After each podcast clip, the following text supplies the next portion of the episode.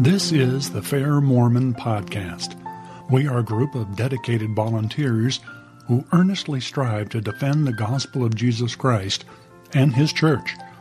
Our mission is to offer kind, patient, and sincere answers to issues regarding faith, church history, and understanding of gospel principles.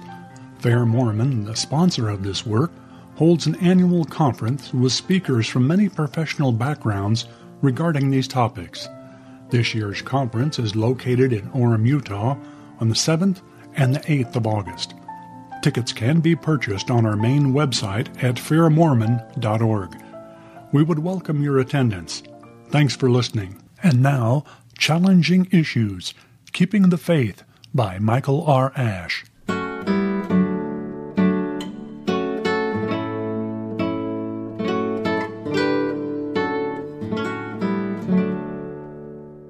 This is Fair Issues on the Mormon Faircast.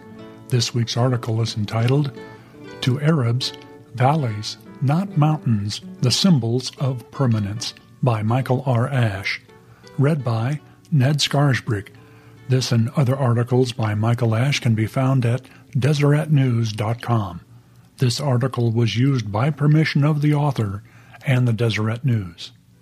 As discussed in last week's installment, at the Lehites' first semi-permanent encampment, Lehi renamed the river Laman and the valley Lemuel. Lehi's description of the valley, however, sounds odd to modern readers. Lehi calls the valley of Lemuel firm, steadfast, and immovable. We might imagine these kinds of descriptors for a mountain, but for a valley. Hugh Nibley, however, explains that among Arabs, the valley, and not the mountain, is the symbol of permanence. It is not the mountain of refuge to which they flee, but the valley of refuge.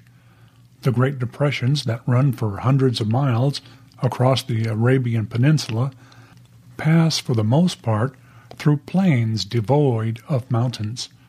It is in these ancient riverbeds alone that water, vegetation, and animal life are to be found when all else is desolation.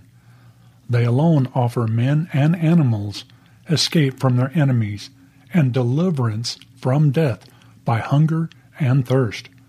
The qualities of firmness and steadfastness, of reliable protection, refreshment, and sure refuge when all else fails, which other nations attribute naturally to mountains, the Arabs attribute to valleys.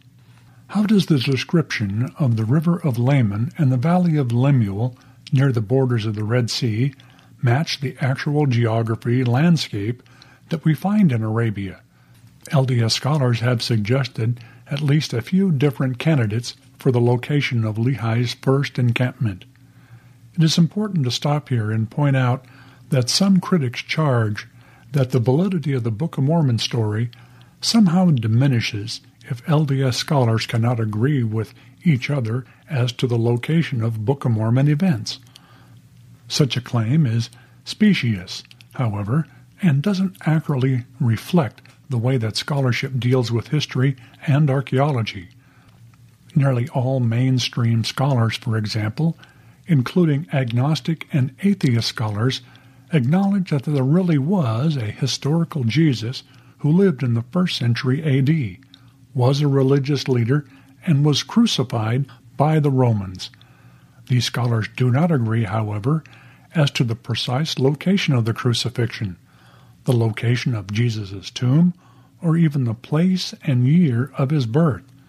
Other hotly debated geographical topics in the Bible include the locations of Bethesda, Sodom and Gomorrah, Mount Sinai, and the actual route taken by the Israelites during the Exodus, not to mention the debates about the historicity of the Exodus itself.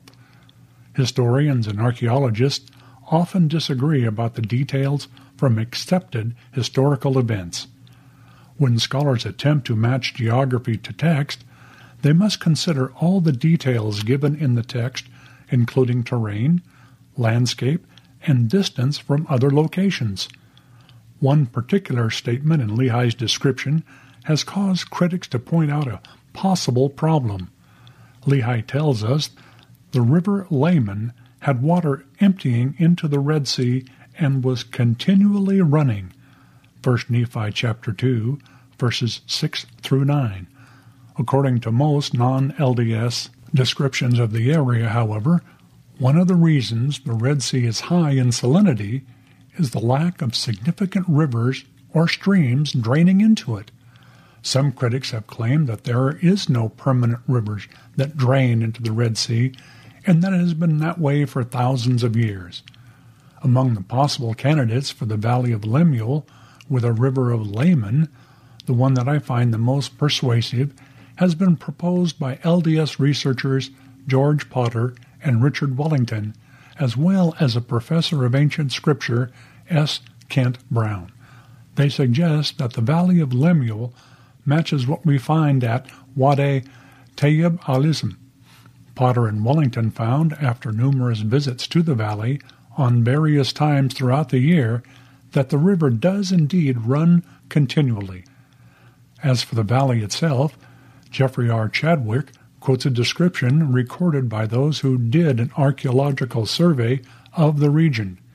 Here, at the mouth, a sheer granite cliff rises from a 200 meter wide beach. The Tayyib al-Ism Gorge extends 4 to 5 kilometers and has vertical sides 4 to 800 meters high. The gorge itself is less than 50 meters wide.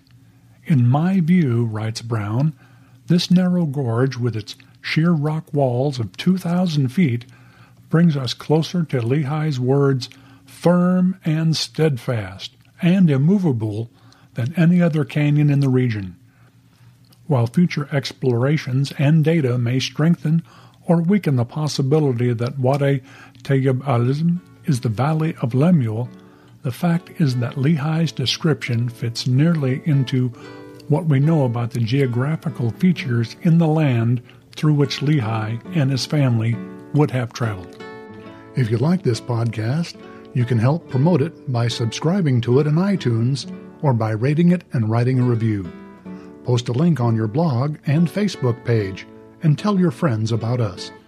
Questions or comments about this episode can be sent to podcast at fairlds.org or join the conversation at fairblog.org. Michael Ash is the author of the book Shaken Faith Syndrome Strengthening One's Testimony in the Face of Criticism and Doubt as well as the book of Faith and Reason 80 Evidences Supporting the Prophet Joseph Smith. Both books are available for purchase online through the Fair Bookstore. Music for this episode was provided courtesy of Lawrence Green. The opinions expressed in this podcast are not necessarily the views of the Church of Jesus Christ of Latter day Saints or that of Fair Mormon.